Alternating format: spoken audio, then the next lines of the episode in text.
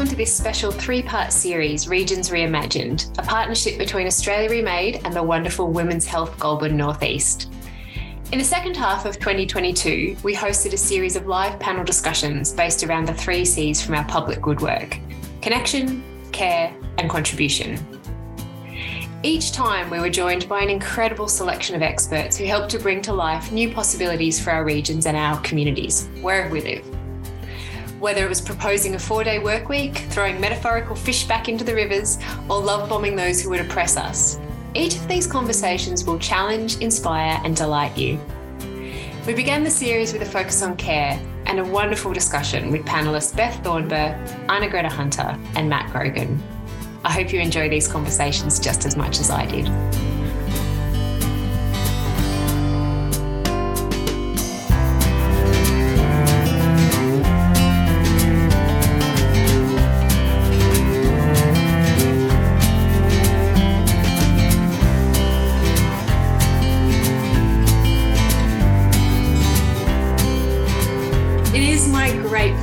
To be um, moderating the conversation this evening. Just going to hide myself so I don't have to look at my face. Um, and as Amanda said, it's the first in a series of conversations around the idea of care, connection, and contribution.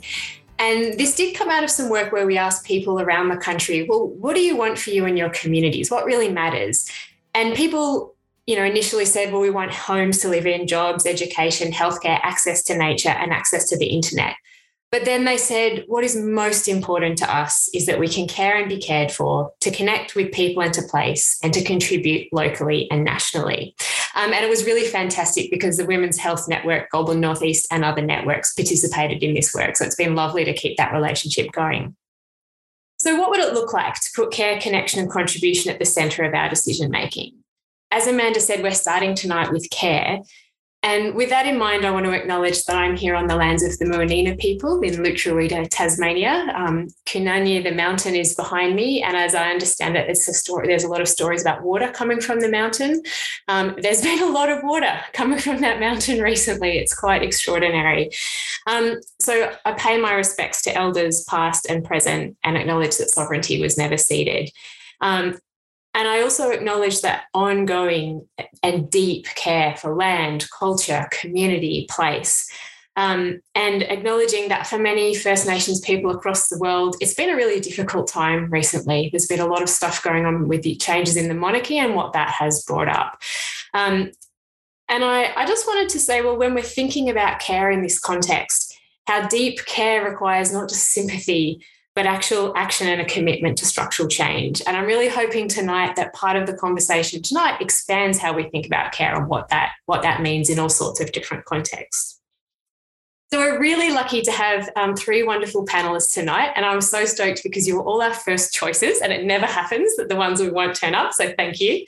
Um, so I'm going to introduce the three of them, and then we'll have a bit of a discussion, and there will be time for questions.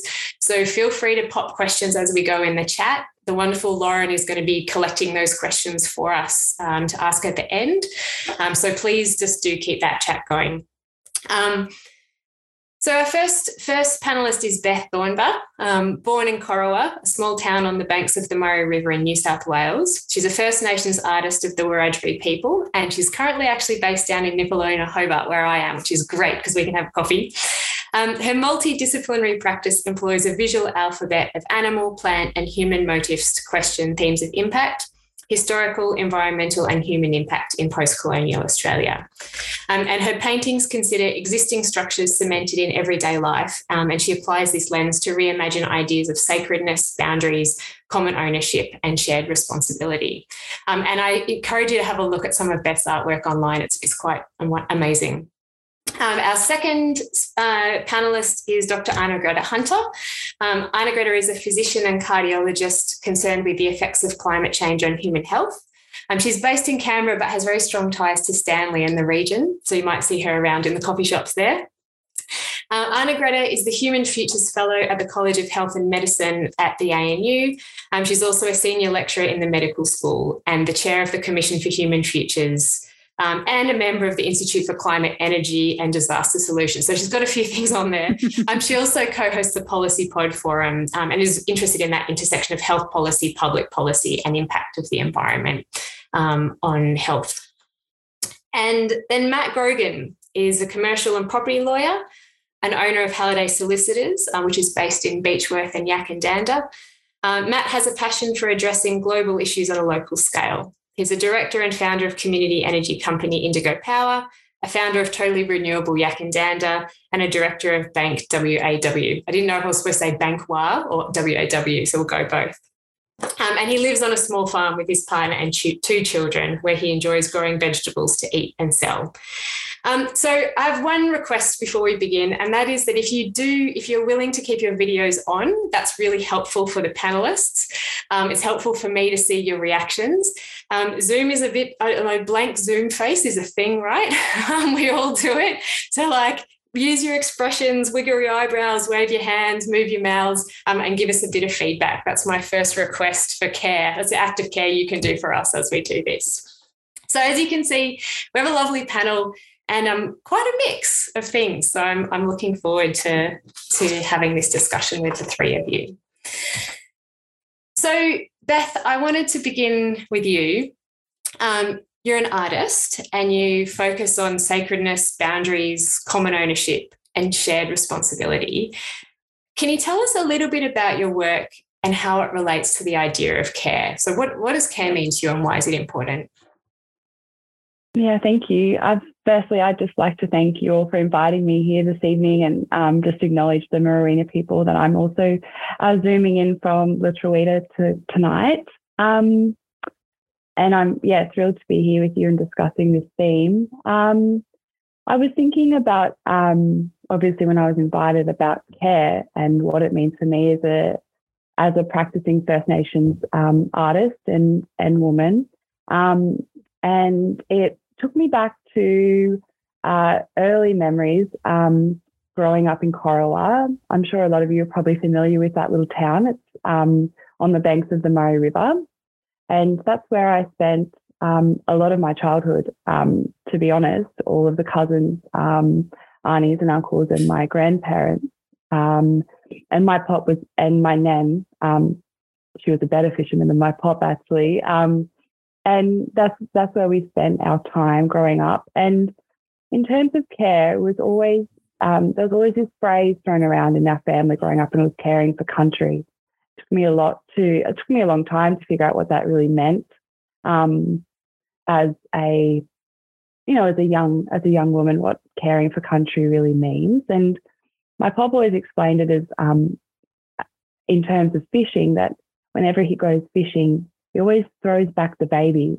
And that's because he's leaving them for the mob down down the river to catch um, so there's enough.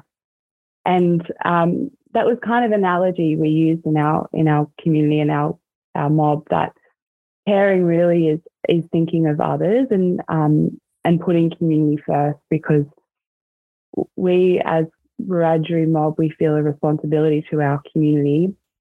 And I think in a sense we all have a responsibility to community to make sure that there's enough left over and never taking too much. And so in terms of my practices as a visual artist I was always that always kind of sat in the back of my mind about never taking too much from land and country and um, and making sure there's enough down the river for mm. everyone else or enough for our neighbours down the road.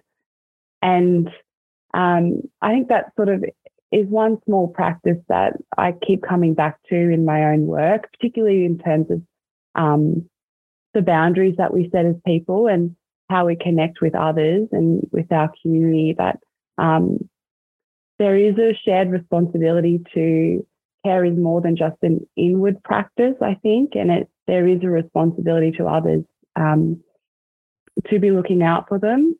And um, I, I guess um, growing up in a regional community as well as um, as a person of minority, really, um, it was really important that we cared for one another as family and as mob, um, and that there was a protection there too, so that we then have more to give to others too. so that sort of um, as you know as a as a really young little girl on the banks of the Murray, just that small phrase is something I, I always think back to. And caring for country has kind of become a catchphrase now and people throw it around a lot. Um, but I think at its core, it really is when we care for country, it, it's caring for everyone and because we're leaving something for others to pick up. Um, and we're giving it an opportunity for um, for our environment to give back to us if we if we leave it enough. I really love that um, idea of you know throwing the babies back because I think we often think of it as oh well we do that so there's more for us tomorrow but you've added in that bit of it's actually for the folks down the river it's it's not just for us um, yeah that's a lovely way of thinking about that and I, I love your um, mention of boundaries, which I want to come back to in a little bit. So I'll, I'll go to Arnagretta and that, and then I'll, I'll bring it all all in together there. Um, Arnagretta, you're, you, I mean, you you also have seen some of your artwork. Um, you know, you haven't advertised that, but you know, you're a creative person. Um, but you're also a cardiologist, and as a medical professional, you really fit into that kind of stereotype of caring profession. Um, so you do you do care work. Um, you're also passionate about policy and climate change. Can you also talk a little bit about what care means to you and how it's relevant to your medical work, but how that actually goes into the other spheres? Yeah, no, Millie, thanks so much for inviting me to be part of tonight's panel. It's amazing to be here. And I should start by, like to start by acknowledging that I'm on Ngunnawal land. I'm in Canberra tonight, and I pay my respects to elders past, present, and emerging, recognise unceded land and I, am so uh, uh, so glad that Beth started off by that framing that you offered us, the stories of uh, of living and spending time um, on country and spending time uh, in nature, and the effect that that has on on understanding that relationship. Uh, I learn a lot from listening to people describing their, their childhood and also their experience in terms of that cultural connection. So, really great place to start.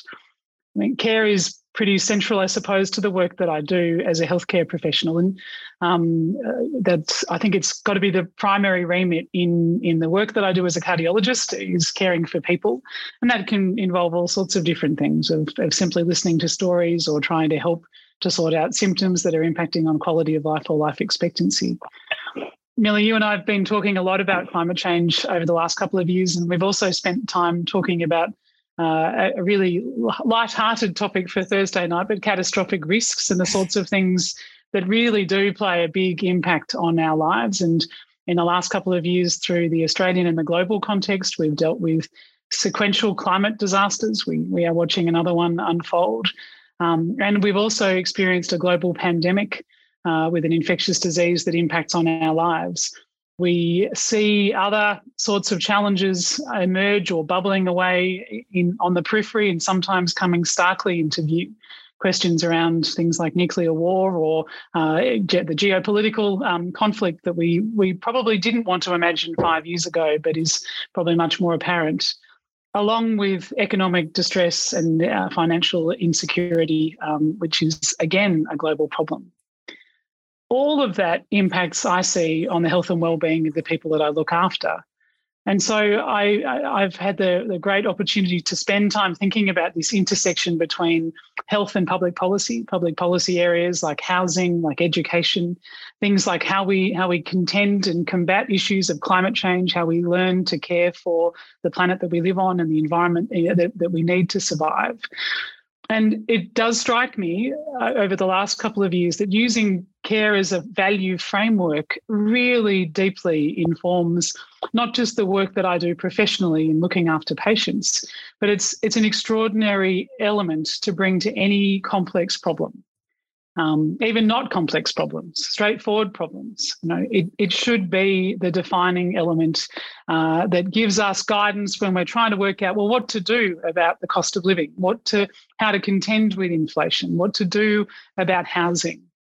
It's a deeply useful tool. It's, I think it's the primary tool that we can use when we're thinking about climate change and we're thinking about how to contend, and particularly with adaptation, with the increasing risk of extreme weather events. It's caring for for ourselves, for our community, and caring for the land around us which is a survival technique. And it's a survival technique not, that's not just practically useful, but it's emotionally fulfilling. Um, and so it informs a lot of the, the areas that I'm interested in, both in the healthcare work that I do and in the policy intersection. Yeah, uh, thanks again. It's it's so nice to sort of hear the the way that um, yeah, care can care can pop out in different ways and can be a thread for things. I think we want to come back to that as too. But Matt, I'll go to you so we can hear what you have to say before we bring it together. Um, so it's interesting when we were talking about bringing a conversation together about care it was really important for us um, that we just didn't just have a panel of women because we so often see care as you know women's work. Um, so and, and, the patriarchy doesn't often allow men to talk about care in meaningful ways. Um, and you're also a lawyer which is another kind of box that often uh, doesn't isn't allowed to talk about care or isn't seen as necessarily caring. Um, that's a major stereotype. But what does it mean for you, you know, as a as a lawyer and in the work that you do, you do lots of different types of work to care. What does care mean for you in in your world?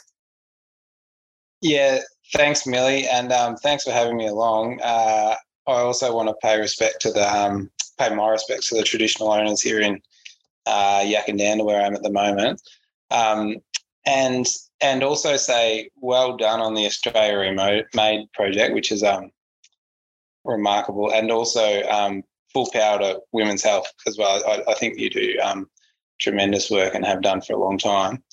Um, and thanks for that introduction. It's, it's a bit of a tricky act to follow after Beth and um, Anna and Greta, but I'll have a go.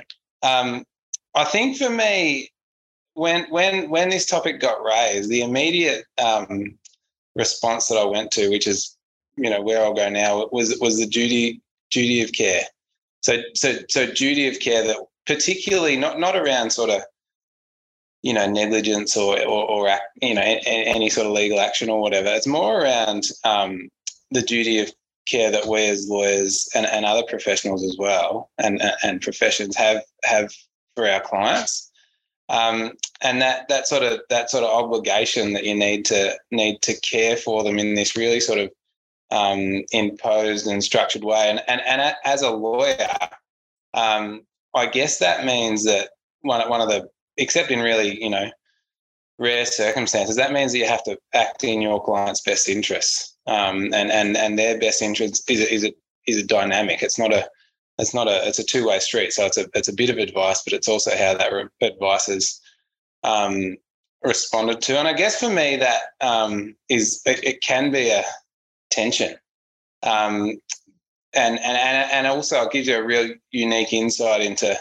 an intimate insight into how how people think and how people think interpersonally and and and then how that sort of translates into what community they want to what you know inherently I think translates into what type of a community um, they want to be involved in. And I guess especially you know framing it negatively, um, sometimes people want to be want to be mongrels. They they they really want to um, you know do do do do do bad by people to to because they're really either competitive or they're they're, they're for one reason or another you know quite scarred and and they've they've often got a, a bit of a um, you know bloodless mindset. And I guess that that I guess as as someone who doesn't really personally um, subscribe to that that that way of being, and and also one more more than that, really cares about regional and, and rural communities and, and and wants them to thrive.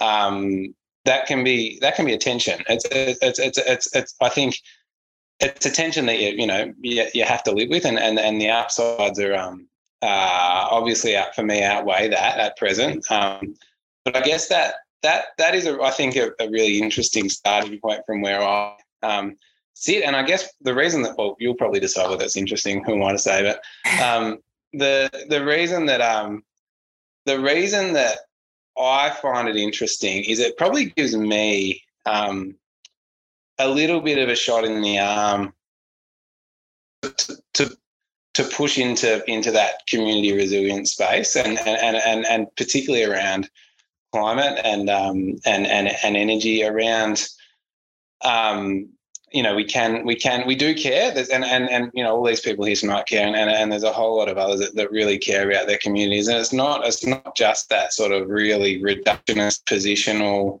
um, view that you've got to, you, you, you're obliged to practice in as a lawyer. Um, there's this sort of care meaning, um, you know, confidence and, and, and safety to fail as well, like giving, giving yourself permission that we do care because, um, uh, we, do care. We do we do want things to be better, and and and therefore we're to sort of make it okay um, to to fail and have a go at things. Yeah. That's such. I love that idea of care means safety to fail. I think that's a that's a really lovely phrase um, to hold on to. And I think Matt, when you and I were talking prior to this, one of the things that I think you were saying to me was that um, you do your job as a lawyer, and there can be some people who want you to be a bit of an attack dog kind of lawyer potentially. Um, but you see your duty of care as recognizing that you live in a small community. And so the work that you do is not just about you know getting the most for this person who wants you to be the attack dog but actually recognizing there are ripple effects to anything like that in your community. That is that that's sort of what you've been saying?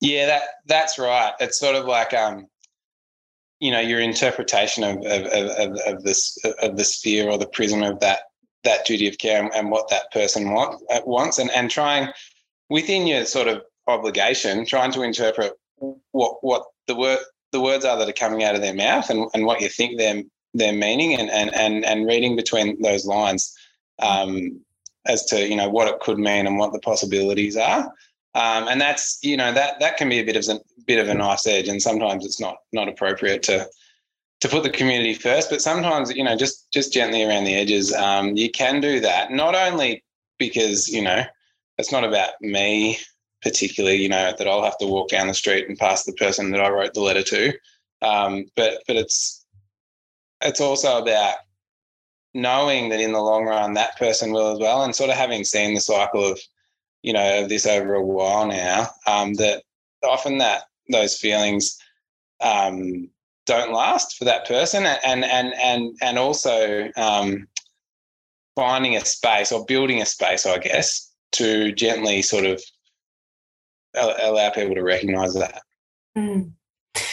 I think it's been interesting that in the conversations I've had with Beth, Beth, Matt, and Arnagretta, one of the themes that has really come up or came up for me a lot was the idea of going beyond, like expanding our boundaries of care. And Beth, when we were talking, I don't know if you'd like to talk more about this, um, but you were speaking, you were saying your art explores these boundaries. And you said to me something about it's interesting that we can drive down the road and on the one side there'll be a national park and on the other side there won't. And on one side of the fence we care and on the other side we don't. And i'd love you to talk a bit more about that.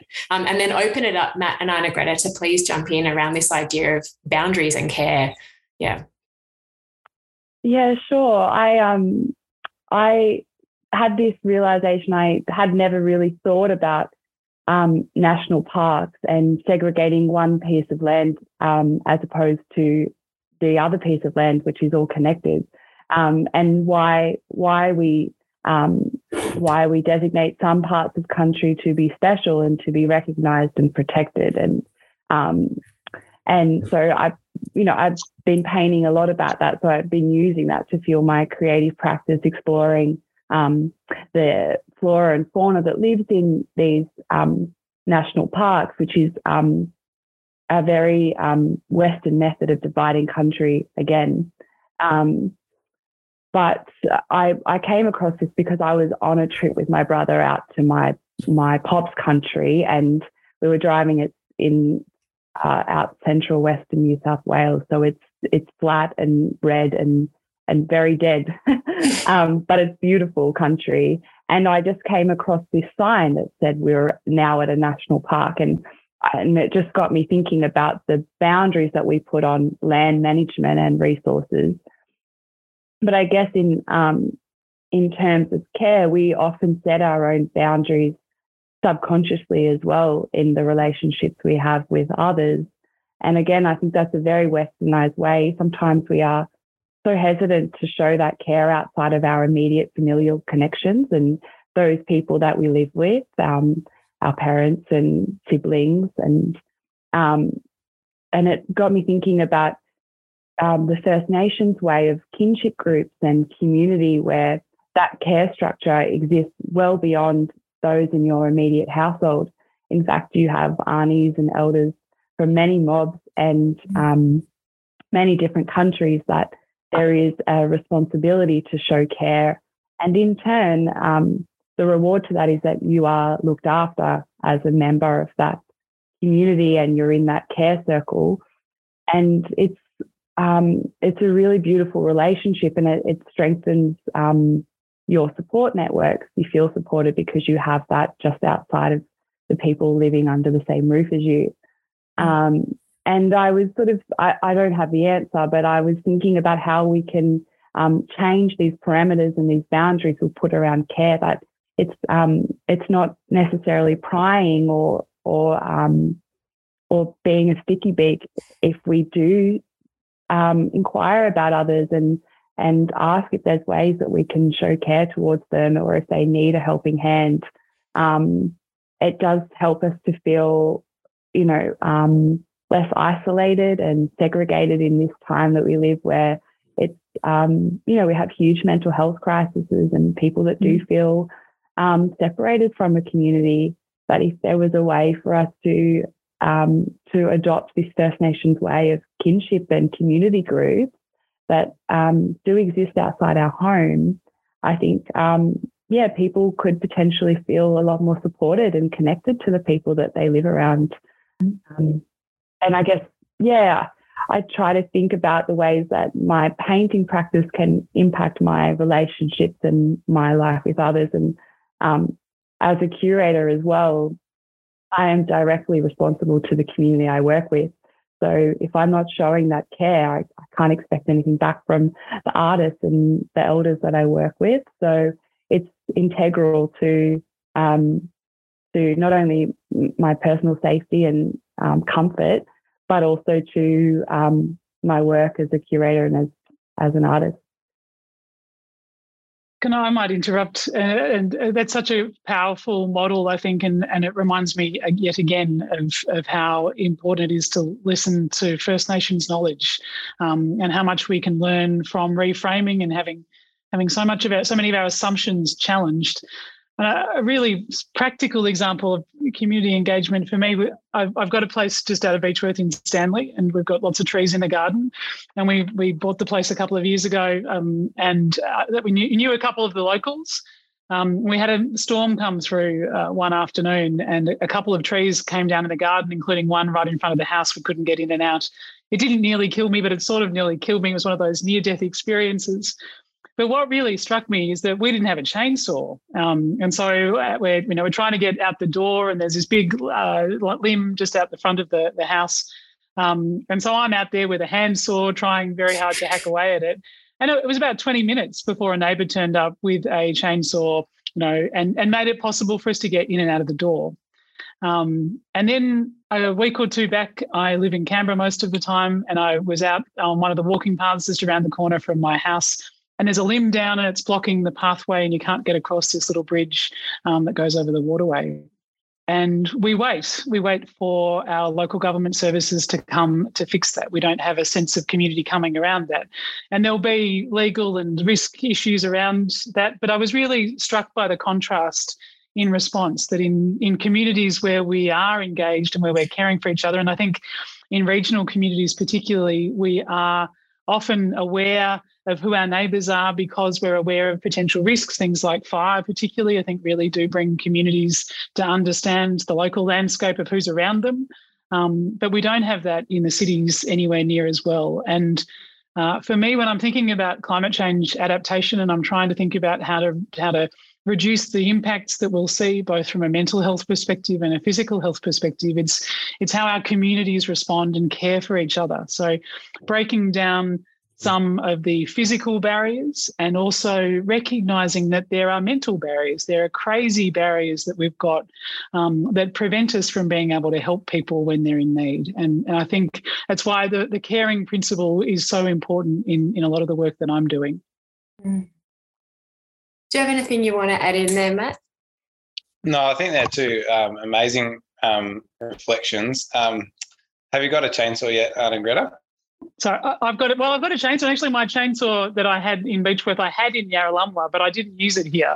Because yeah, okay. I thought I'll just get out there if if the government do doesn't it, come. Do it yourself. yeah, yeah, yeah, yeah. Um, that, but but I just wanted to um, the the comments that um, Beth made about kinship. Um, I mean, very powerful. Um, and and and to me, that the word there really is, you know, um, trust like the, the, relationship between caring for someone and, and trusting someone. And, and I think expanding that definition of, of what it means to care for someone and, and someone in your community. And, and I guess um, got an interesting, um, I can see Rowan O'Hagan in the audience here, who's a fellow director of Indigo Power and also a living legend. So, hi, Ron. um, this, this is about Indigo Power.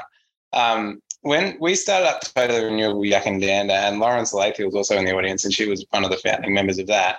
Um, totally Renewable Yackandandah had this amazing run of success in a really small community, um, like punched well above its weight in terms of projects delivered and still does, um, and, and, and uptake of, of renewable assets, and, and is a real, you know, thought leader, but also technology leader in in terms of you know what the electricity grid looks like for the next you know 200 years rather than the last 100, um, and which is really exciting. And and if you were to ask me what the key reason for that um, success is and, and was, it's around it's around trust. It's around the trust that's been built and, and continues to be developed and attended to between the people that started up Try or Totally Renewable Yackandandah and the people that sort of worked on the idea and the rest of the community. And then that trust um, was sort of exchanged, if you like, between the community and, and, and the community all being on board and um, and other partners that you know had no real right to to deal with a, a, a town of 2,000 people and 1,000 houses, but you know, multinational companies and you know, electricity grid owners and several universities and federal government and state government, all I think built um, from trust. And the contrast, I guess, um, is out of out of totally renewable Yackandandah. We we built a company called um, called Indigo Power, which was to commercial and is um, to commercialize um, some of the um, ideas and, and particularly around electricity retail. So Indigo Power is an electricity retail. And it's been really interesting um, that what we probably took for granted in Yackandandah around that trust piece sometimes has been a struggle, not always. Um, and, and, and Indigo Power's, you know, doing some amazing work as well and, and, and has got a great team. But some of the barriers um, that it faces around sort of perception and trust and um, and and and and and you know brand. I think it, it, it's it's quite interesting for me to contrast um, the two, and I just wonder whether that you know that that notion of of kinship and broader community has something to do with that, you know, how, how it operates.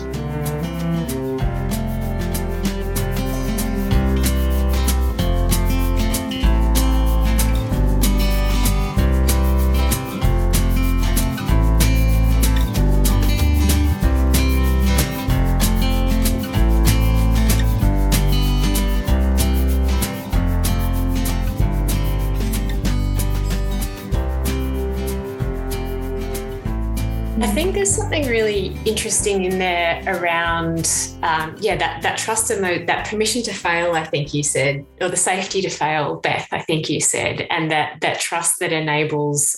Um, you know, if I fail, you'll pick me up. It's not the bureaucracy that'll, you know, push me down. It's we can do that together. You know, I didn't have a chainsaw, so you know, it's a small bit of failure that someone else could, um, not say you failed, I regret it, but you know, like there's those moments. Um, do you uh, one of the things we've been really interested in in Australia reMADE is, you know, we have infrastructure for care, and and that might be, you know, hospitals, or it might be, you know, the people who come and fix you when your tree has fallen down, the whoever it is in Canberra who goes to, to fix it.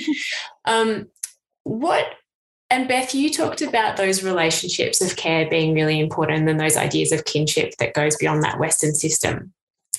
We've also been thinking about, well, what is the other type of infrastructure that isn't just the hospital or the chainsaw, but is maybe it's time to meet people, maybe it's a facilitated space for trust? I'd be really interested in your thoughts, um, all three of you, about what would a reimagined infrastructure of care look like? Mm. And maybe another way of asking that is like, what would what needs to be in place to enable you to do your care work in all of its forms better or more? I can just keep talking. So I th- the first thing that comes to my mind is one giving people permission that this is something that many of us, and this is the work that you've done, Millie, is that confirms what we know, which is that we want care in our lives. We want to be able to provide care, and that can be care for people, uh, community, friends, family, neighbours, and it can be care for the natural environment and the places that we live we want that in our life. We want to be cared for. We want to be part of something uh, that makes us very human. And so, just starting by articulating and giving people permission to make that a priority uh, is so profound, absolutely profound. But I'm really struck that we should talk about time, and we don't prioritize time for care. Um, it's, you know, uh, uh, if we talk a little bit about economics, it's not in our standard um, uh, way of measuring whether our economy is working very well. Most care work is unpaid or under recognised, and it's not part of the standard metrics we look to see whether we've been a successful economy or a successful government or not. And so I do think there's something very powerful in recognizing uh, that that is a framework that can be shifted. We can choose to recognize the importance of care we can choose to measure the importance of care, and we can choose to prioritize time for caring. And that means giving time for people to care for themselves, spending some time sitting on top of a hill looking at a view, sitting still, reflecting on what's been going on, giving people time to do some exercise and to organize their life and to process the things that are going on. But also that that caring time for our community and for our places.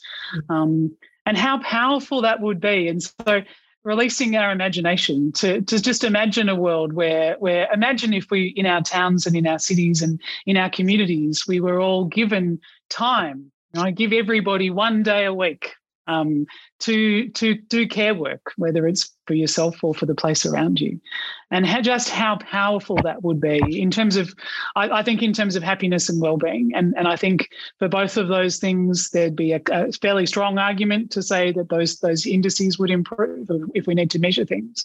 Um, the health impacts of, of making a decision like that to prioritize time and to prioritize caring are significant. You know, we it's not just mental health and well-being; it's physical health issues, heart disease, diabetes, um, contending with other ill health and uh, and other challenges. The net benefit to our community is immense. So th- these are not rigid structures. The, the choice, particularly to use things like GDP as an economic metric that we somehow need to work towards, we can challenge this. We really can challenge this, and we can choose as a community to prioritize care and to prioritize the time for care. Mm. Yeah, thank you. Beth, I can see you nodding away there. Do you want to add something in? Yeah, I think that's um, that's a bit of a revelation. The gift of time as a resource of care.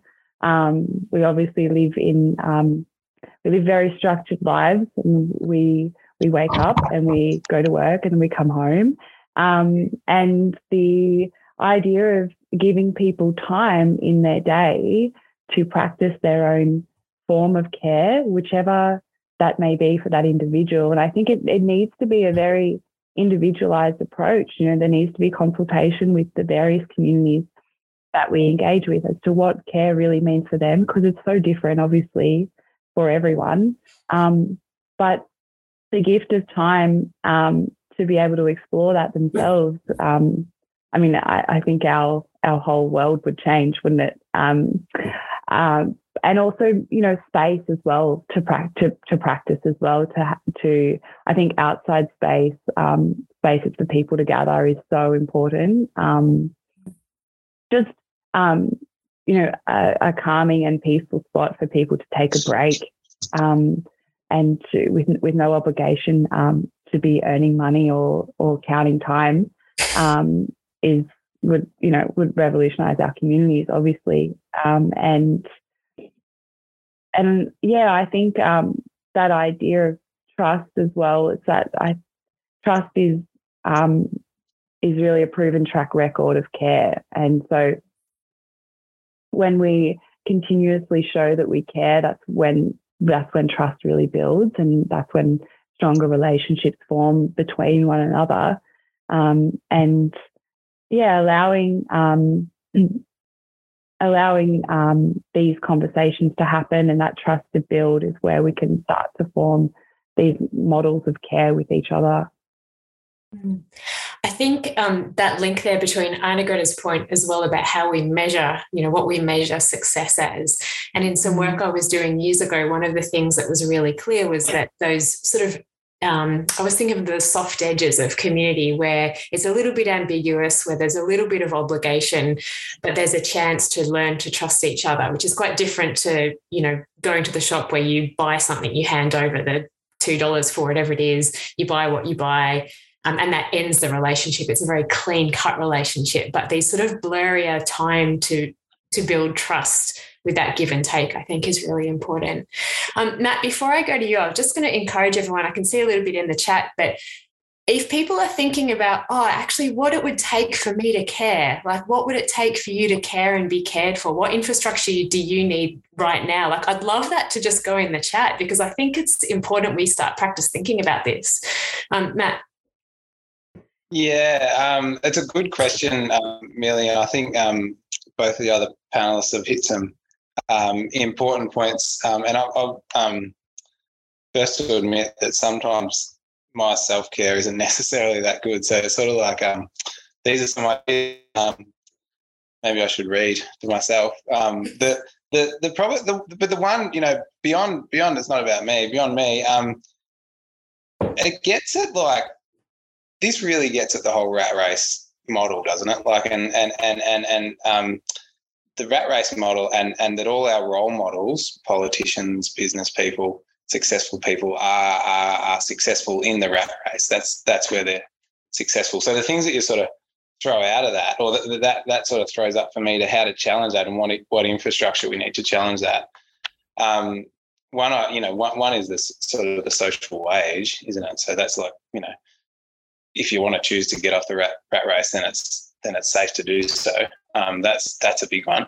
Um, but I think that the equally important one in terms of how you how you break that cycle and and and sort of what what jolt that you need to to um, enable such sort of bold policy thinking is we I think we just need to celebrate um, and, and enable infrastructure and, and, and, and capacity to celebrate, celebrate non non-conformists and, and, and non-conformity and, and, and that that it's okay to sort of, you know, which is, you know, what your project's all about, about Millie, which is why it's so cool. Like, it's okay not to, you know, want to have the McMansion and the whatever because of the, you know, you don't want the mortgage or, or, or whatever it is that you want to um, resist um, or, or not be a part of. It's almost like if you've got the care and the sort of safety around you, having the courage to, um, to not conform around around some of those some of those ideas that don't enable us to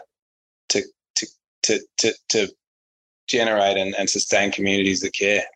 Mm. Do you think um, this is to all of you? Do you think that uh, to actually enact an infrastructure of care um, does require courage? Oh, without a doubt. I mean, with, without a doubt, it's sort of like the, one of the if you were if you were selecting your toolbox, that'd be one of the first um, one of the first tools, wouldn't it? For me, anyway. Beth or Arnagretta? Yeah, I think courage is really important, and, and particularly challenging norms that we've all grown up with. Forty-hour week, GDP is growth. You know, we have to you have to have a profession, and you have to do all this work. Um, that it's it's courageous to challenge that. But it also, the, our failure to challenge these ideas comes at a cost. Mm.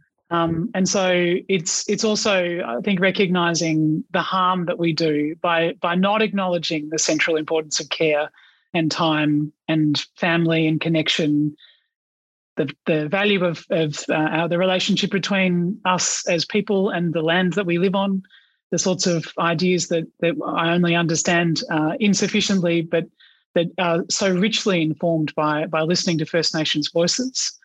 Um, if we fail to address these issues of of how we care for ourselves and how we care for the planet that we live on, um, it's counterproductive. It's destructive. It leads to our our personal ill health, the ill health of our community, and the ill health of the planet that we're on.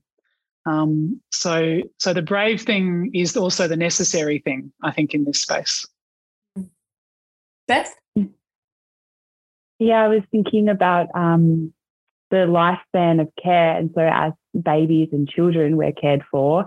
And then, as adults, we run the rat race of everyday life and the expectations of society to have a career and to have a mortgage and um, and to overconsume.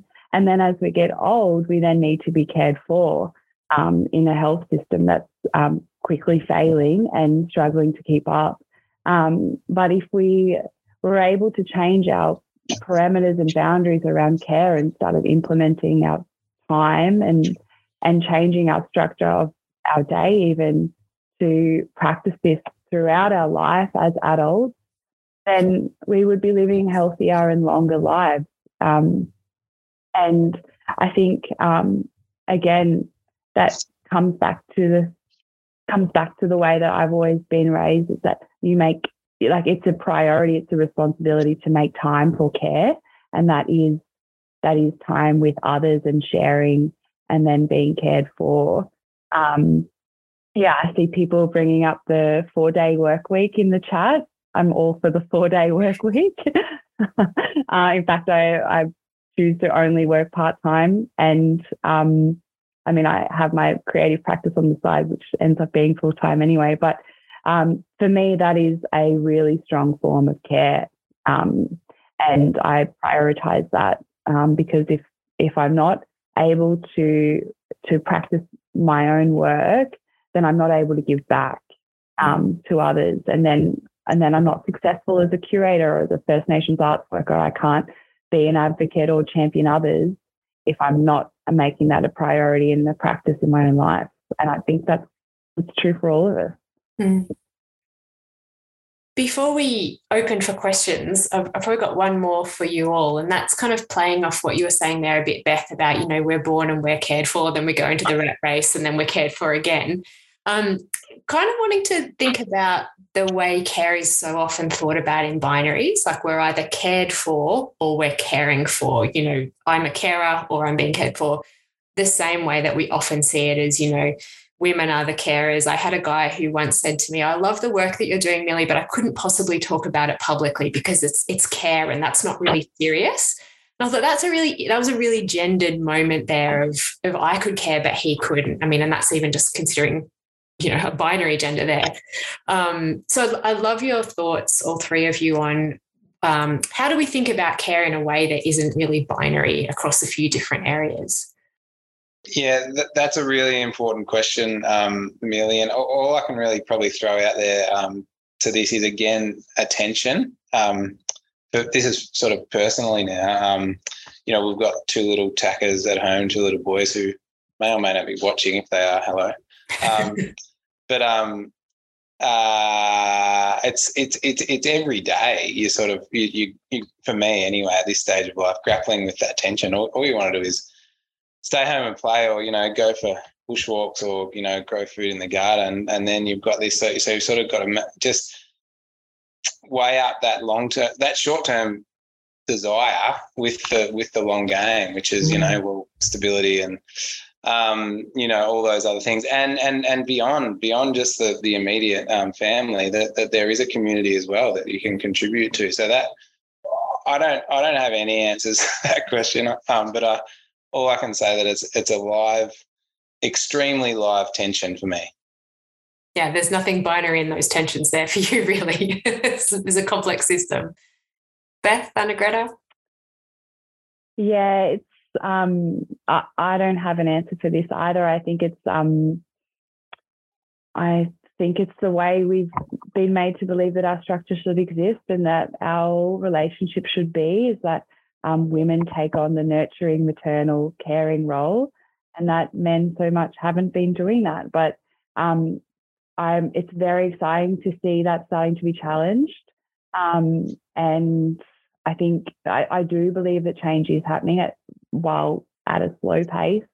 Um, you know, I think that's where that whole community aspect of care is so important. That um, it's yeah, taking away um, the the gendered roles that we have and being confident to communicate and speak with others and um, and that yeah, care shouldn't be gendered. It's not just a women's role at all. Um, and in fact, um, it's you know, it's obviously so important that we're all um, we're all taking our own responsibility for this.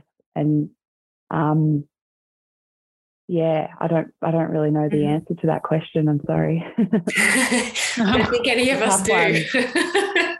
it is a really tough one, and I guess the one of the things. Um, so in in all of our lives, it's complicated balancing the the work and life stuff. Um, but I, I do think being able to recognize that some of this is a political choice it's a policy choice we we it's not written in stone that we work a 40 hour week. It's not written in stone that you have to um, succeed in some way. It's not written in stone that some people are entitled to make more money than others. These are political choices that we make when we vote for people and when we participate in a democracy and these are things that we can actively discuss. And it also strikes me that we we tend to we believe and we, we're often told this. You know, if you think about when the newspaper comes out on budget day in October, you know, the newspaper spread will be winners and losers. So we we're we're, we're often told that these choices will will be binary. They'll have people where they're, they're going to good good thing and uh, there'll be some cost. It can be much better than that. So you know, reducing the working week, and there's been some discussion in the chat about a four day week. There's a lot of work on on on that, improving productivity and improving um, well being. Similarly, universal basic income showing benefits both from a health perspective and also from productivity and people engaging in meaningful work that's enjoyable. Um, it doesn't have to be a win-lose binary. And and again, I think we've been we've been sucked into that belief, and I think we can challenge it. I think we can actually make these choices in a way where everybody gets some benefit. There might be differences in the benefit, or everyone loses a little bit, and there'll be some difference in who loses. But but we need to challenge that binary framework. I think, um, and it helps us to see the opportunities that are presented by by making some of these structural changes.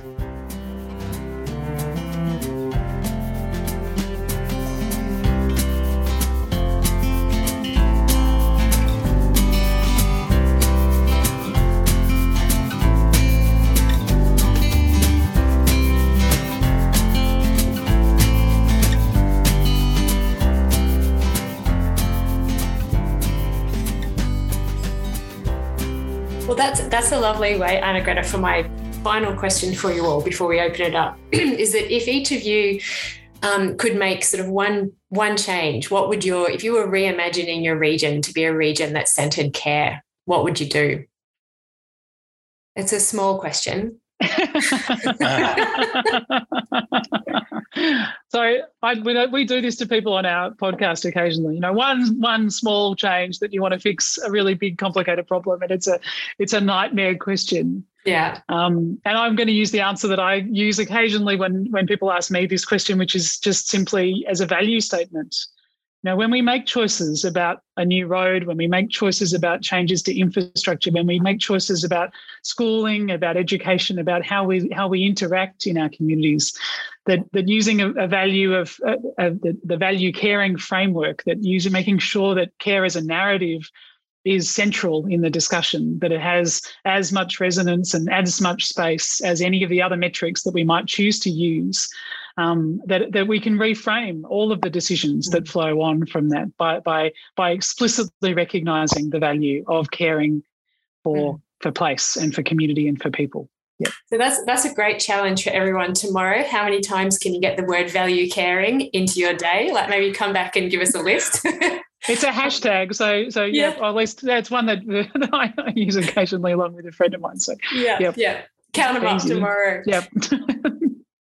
Matt?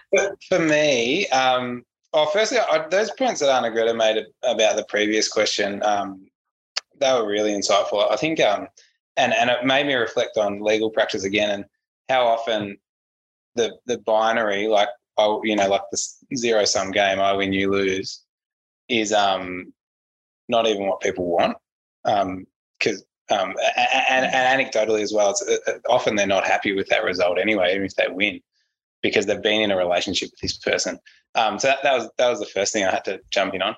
Mm. In terms of the one change, I'm not sure. Maybe I'll regret this later on when I'm lying in bed because I'll think of something better. But um, uh, I think it might be the social wage. I think I think it might be set, like a, a, a proper like we're in we're in we're in a we're in a country that's you know incredibly it's got its issues um, and and and serious issues, but um, it's it's it's it's I believe got the capacity to to to afford people a um, a, a, a living wage. Like a, a, the, there's no question that if you're if you're if you're in this country, you get enough to survive. Um, and I just would love to see what what gets shaken out of that in, in terms of you know um,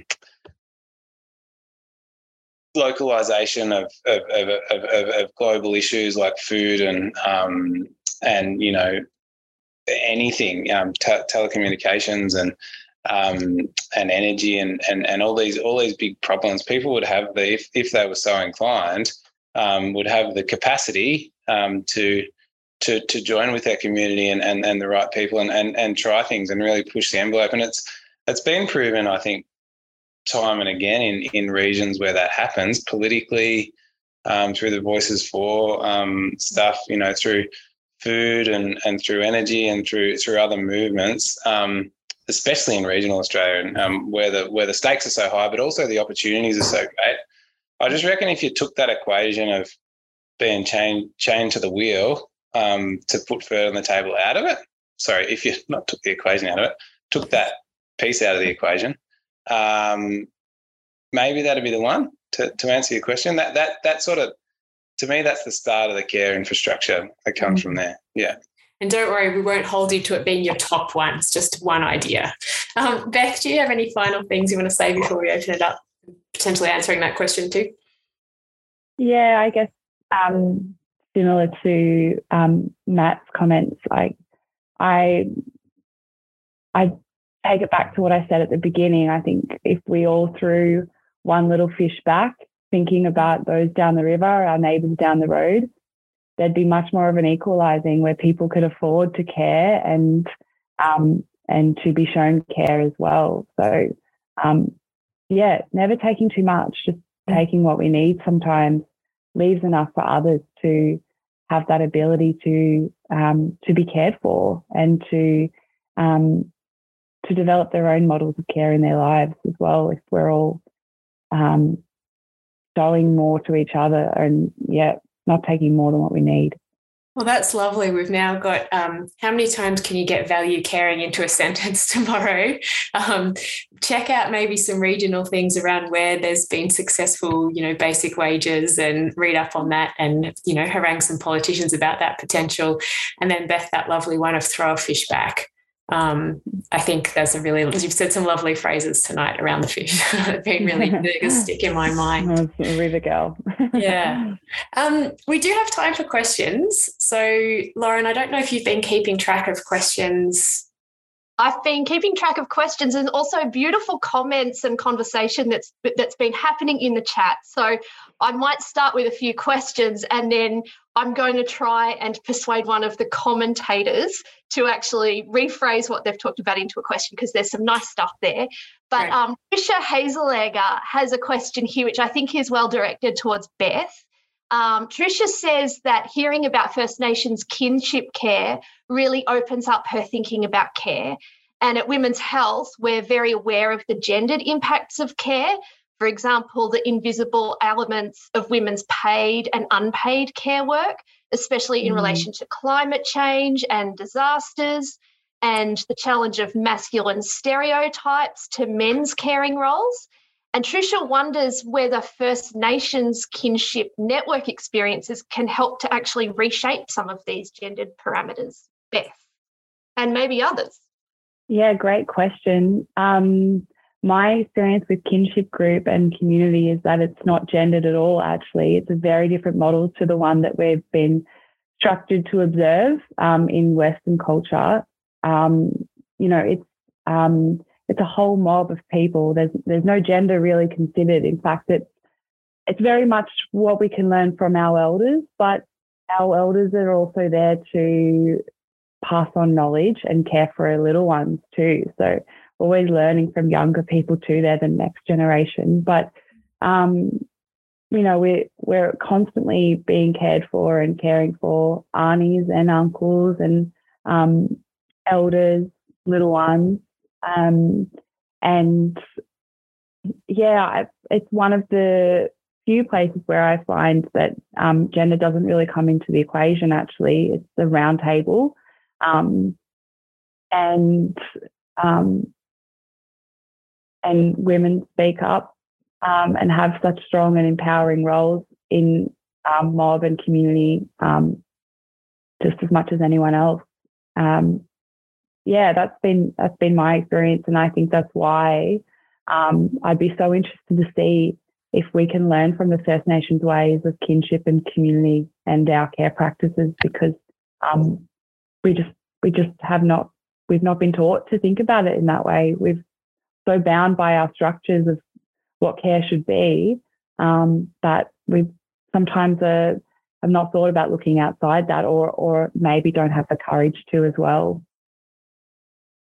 Yeah or don't know how to perhaps is is another yeah. element to that i think mm. and i think arnagretta's point about you know even just starting to talk about it might be a way in there beth i don't know if you agree with that but at least kind of raising it to the conscious rather than just assuming that this is how we have to do things because that's what we're taught yeah absolutely i think it, it always starts with um, raising a question and having the conversation first um, and that's I don't think it's happening yet. It's not happening with in schools or in our community groups.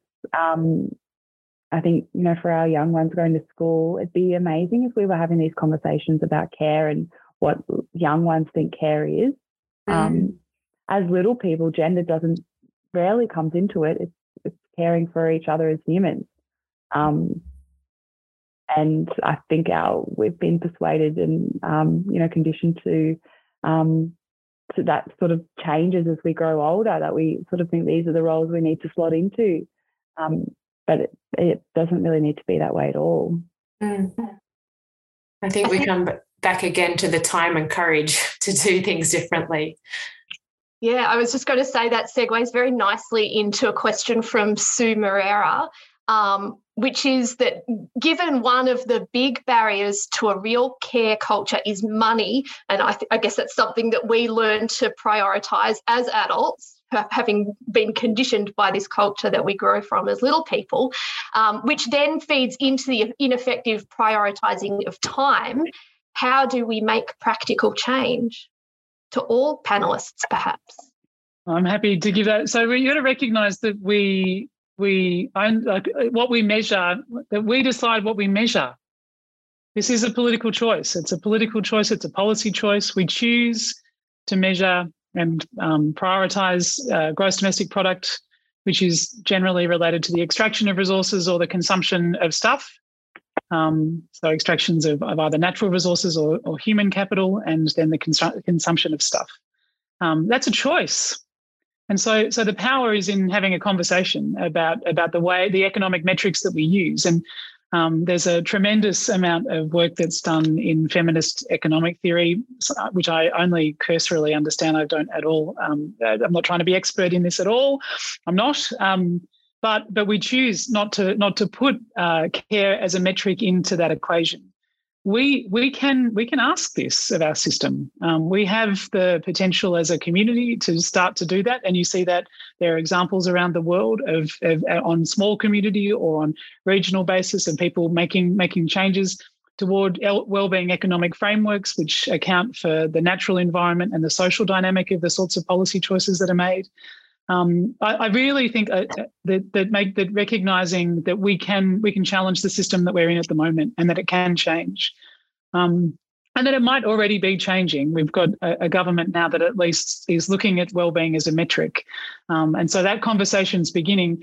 Uh, again, as voters, as communities, um, we can we can encourage that conversation along. There's great work done in the field, if we started to measure, why does it matter? Be- because of what you were saying, which is that we make decisions on the basis of economics. We make a lot of decisions on the basis of economics because economics influences crazy things like whether we can live in a house, whether we can pay our bills, whether we can provide food and, and adequate uh, housing, the, the essential elements of life that Millie's report comes up with of the access to healthcare and access to accommodation, access to, to secure housing. Um, and so we need an economic system in this in the world that we're in at the moment. Um, but we can we can change the metrics that we use to value our care. We can begin to count caring. We can we can make it economically valuable. And I think if we make it economically valuable, it starts to contend with some of the issues around gender as well. So the, these are choices, and I would so love I'd love as many of us as possible to be brave in having the conversation about about how how we make those choices on a policy basis. Yeah, that's such a good reminder. These are political choices, these are policy choices.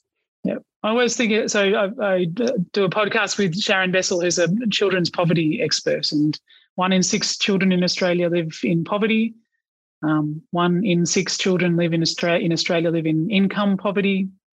Um, we have more than enough resources to go around. These are political choices that we make, um, and I think we can do a bit better.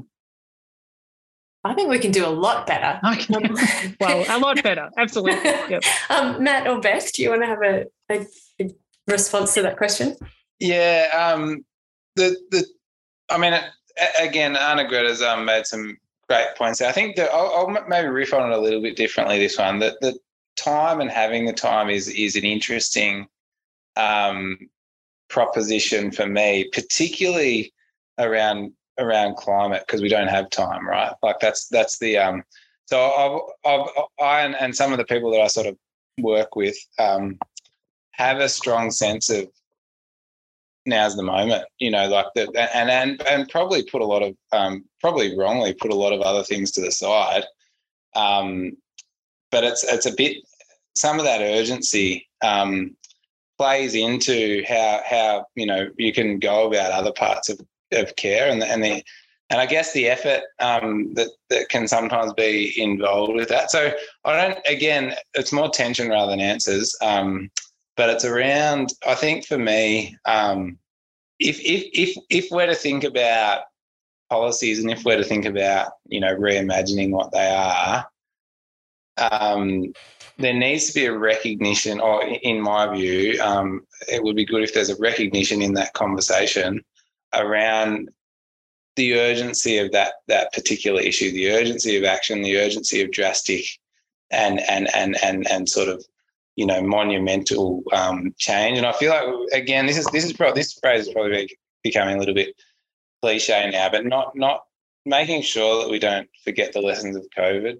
um, in that, um, and and and and and harnessing that urgency that we that we all shared. Um, it's the it's the cliff edge theory, isn't it? When we're right on the cliff edge, we do pretty well, especially if a bit of a wind comes up and you know um, is is threatening to blow us off. We'll, we'll jump back a few meters, but um, the the cliff is sort of crumbling, isn't it? With with climate change, so I, I reckon that the urgency around that and the strength um, and keeping mind of the opportunities that we have. I've totally just morphed the question, um, to where I wanted like a go. good panelist. I, I, could be on Q and A, yeah. Um, uh, so um, that's what comes to mind when when when when when we speak about time and the time the care. We've also, I think, got to have the the awareness and discipline to to realise that on some issues there is no time, or there's there's there's no time to waste anyway. Yeah, I always think, how do we do urgent work slowly? you know, you can't have an answer for that, but I think it's a really important, um, yeah, important issue that you raise. And I think there's also interesting things. Um, Beth, I don't know if you want to jump in here. I, I sort of forgotten the original question, but stuff around money, it takes money to care. Uh, and I think going back to the courage conversation that we were talking about, it's also taking control back and saying we don't always need money to care. We need money you know, we need money because it allows us to house ourselves, to access um, particular types of healthcare, or, you know, money buys us access to some types of care, but we don't uh, always need money. Money's not necessarily the tool, and there are other ways to care. And I think that's an interesting thing about thinking about courage and some of the models you've been talking about, Matt, um, in the local Yackandandah community, that there are, you know, time can also access care. Um, so I just think that was raise a few things for me there again about how do we, how do we, how are we intentional in the language that we're using about what is and isn't possible? Um, Beth? Yeah, I mean, um, I don't want to be naive in the sense that sometimes care is money, um, and that that can be unfortunate at times. But um, and time is money as well, and that's one of the ways that we show care is by giving of our time. Mm-hmm. Um, but our resources are not always monetary either, um, and I think that's important. Is that we all have a we all have a plethora of resources that are not always consumable and are not always um, at a physical monetary cost. And I guess it's exploring um, and being self-aware of the things that we can offer to others that um, doesn't come at a physical cost. That the resources we all have, and we if we take the time to um, think more inwardly and actually put a responsibility on ourselves to realize that we do all have a resource of some sort that we can offer to others and show as a way of caring, then um, then I truly think it does come back. Um, and the more that we give out, I mean, th- there is a whole social mo- movement of self care, and we we all have, are aware of this in various forms, I'm sure. But I think sometimes we get um, we can get caught up in in in the in the nuances of, of self care. But I think um, if we really reflect on what we all have as individuals and the resources we have in a community of people, we're all offering even something small, um, whatever that may be, it it does have a greater impact than what we realize if everyone's having a go. Um, and it doesn't, yeah, I think like you were saying, Millie, it doesn't have to doesn't have to be a, um, something that's quantifiable, you know, in terms of money.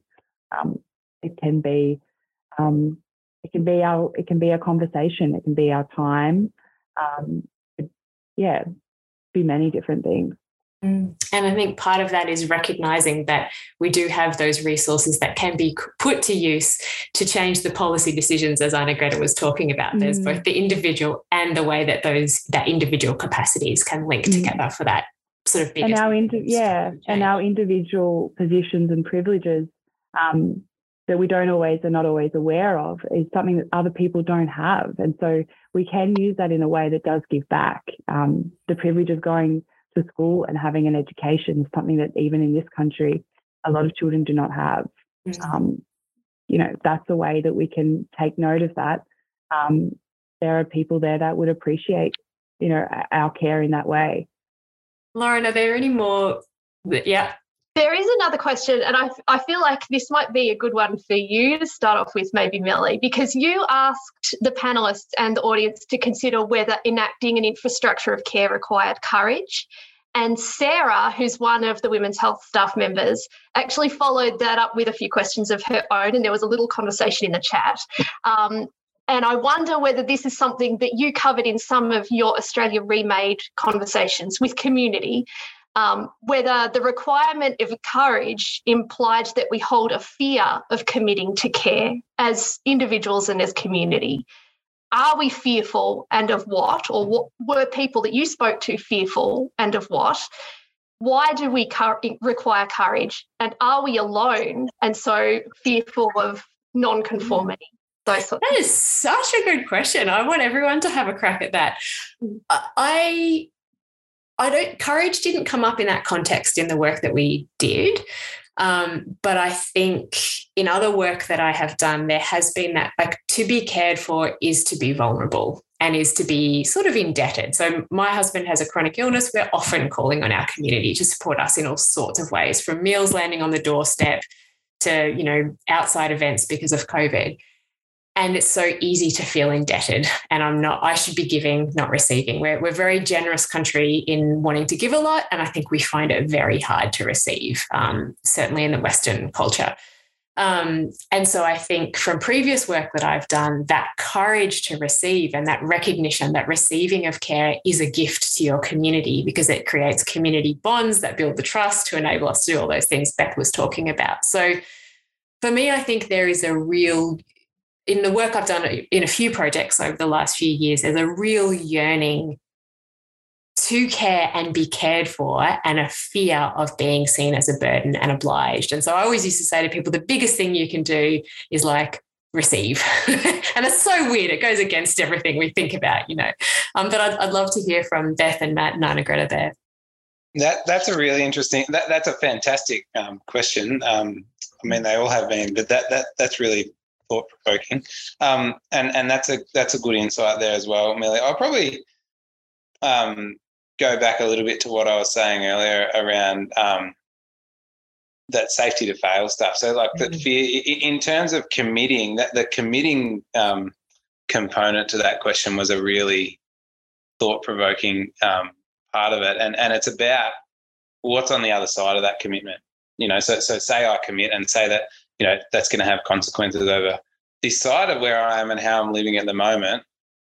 What does that look like? And a little bit that, of that's going to be the um, the unknown. Like there's inherently an element of unknown, but I just think there's there's a, there's a big part of that that's cultural, and that that that cultural um, community cultural, but also in a in a broader context of, of that it is okay um, to fail. I mean, it, it, it is, okay to have a go at things that you you don't you firmly believe in, and and with some conviction, and you know, ideally backed up by data and and and and, and supporters that it, that it's okay to try some things, try try new projects, and for them not to work, um, or for only components of them um, to work. And I think that that in terms of you can apply that to I think anything in terms of change and in terms of like a a journey towards um, the type of world that we want to, you know, leave for our children. But but I think in particularly the the theme of tonight um, and and and a, and a you know an ecosystem of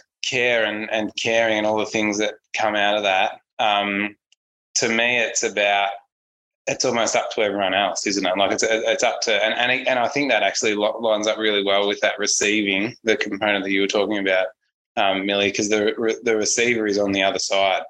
And if if the jump is if there's some safety or some known safety or some a track record of safety on the other side of the commitment, um, then we can give it a go.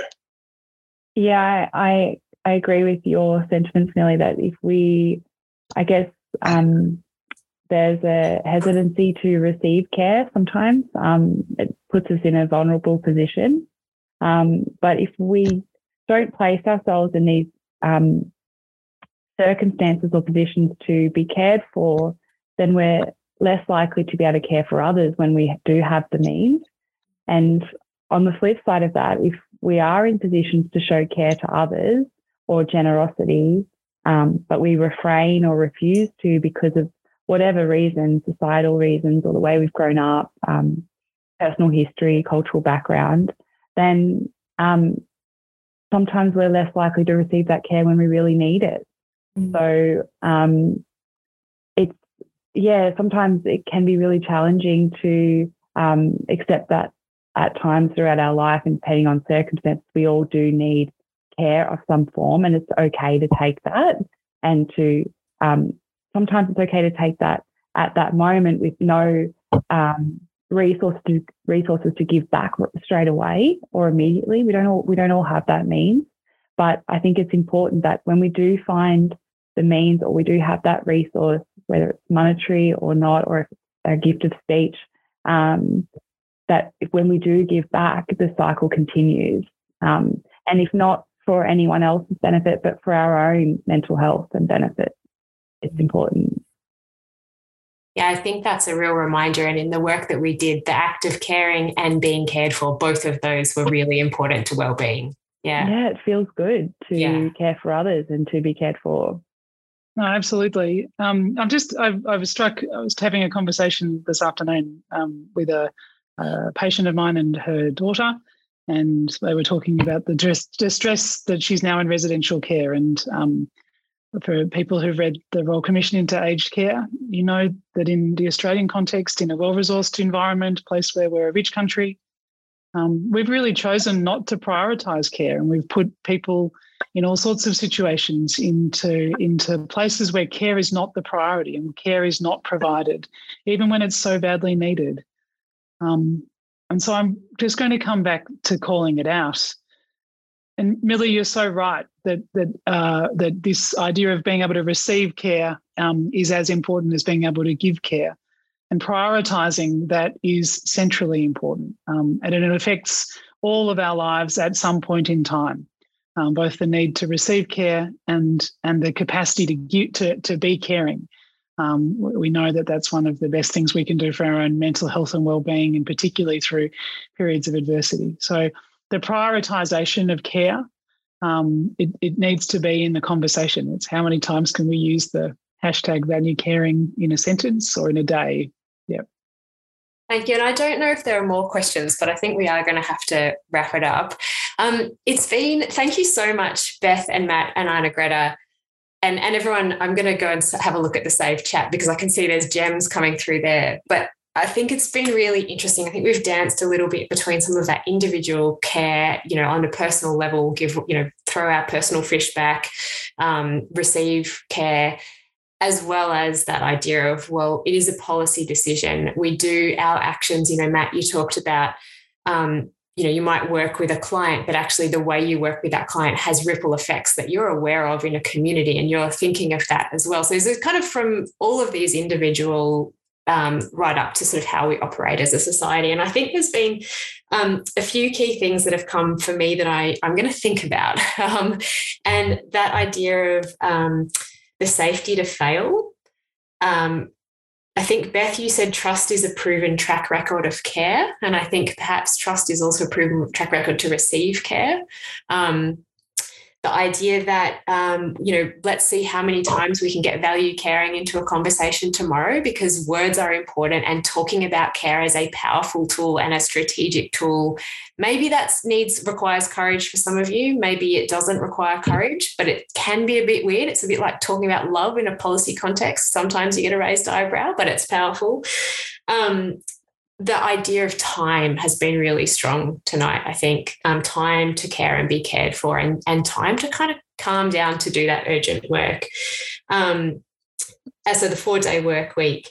Um, yeah, and that idea of throwing one fish back, um, not just for ourselves, but because it has impact for those downstream from us, um, whether that's future generations or literally down the stream. I think that's another really powerful thing. Um, and so before I hand back to you, Amanda, I just want to say how wonderful it is to work with Women's Health Goulburn Northeast. It's a long name to say, which I always have to like trip over, but it was amazing when we started working with you. Um, so the, this group was the Women's Health Goulburn Northeast was one of the conversations we had about the public good. And I just walked away from that like, oh, there's this amazing organization full of like incredibly bright, perceptive people doing work that really actually has impact on the ground and interfaces with policy. And so I was like finding this little gold mine of, of greatness. So it's been such a pleasure to keep working with you and to have these conversations. So thank you to Amanda and everyone else. And thanks so much, Beth and Matt and Arnagretta. I'm, I'm so glad we have you in the world. Thanks, Millie. You're an amazing host. It was great talking with you as always. And yeah, wonderful to speak with Matt and Beth tonight. Thank you so much, guys. Yeah, thank, thank you, everyone. everyone. It's been great. Thank you. Um, thanks, Millie. And um, yeah, Beth, Arnagretta, and Matt, just wonderful. And I think Millie just said, um, I've got a few ideas. I've got millions of them now. It's like, pull, pull, pull. My brain's just going everywhere. Um, so I'm going to have to relook at this and and listen and write more notes. I just, you know, it was like I wanted started writing notes and then went, I can't because I'm missing the conversation. Um, so thank you so much. Um, it's just been a real pleasure uh, to listen to you and to engage and, and to just hear your thoughts around these, this really important piece of work. And Millie, thank you so much for um, for um, uh, moderating so beautifully. Um, and uh, Lauren, also thank you for, for bringing those questions together from uh, from the audience. And um, thank you so much, everybody, for really engaging in this topic. There were some great questions, some great chat in there, um, and you know, just to bring it back to the, what you were talking about, Millie, um, we walked away from that initial engagement with you going, so feeling so good and so empowered in our work and saying, you know, with awesome ideas. And um, we were so excited when the when your research came out, and we're going, this is this is the work. This is this is primary prevention in a piece of work. Um, you know, in a document that says this is what we do. It's imagining the future that we want. It looks at the social determinants of health, and it says this is what how we want to live. Um, so thank you for that wonderful work. Thank you to our panelists and thank you everyone for being part of this amazing conversation. Um, it's just lovely.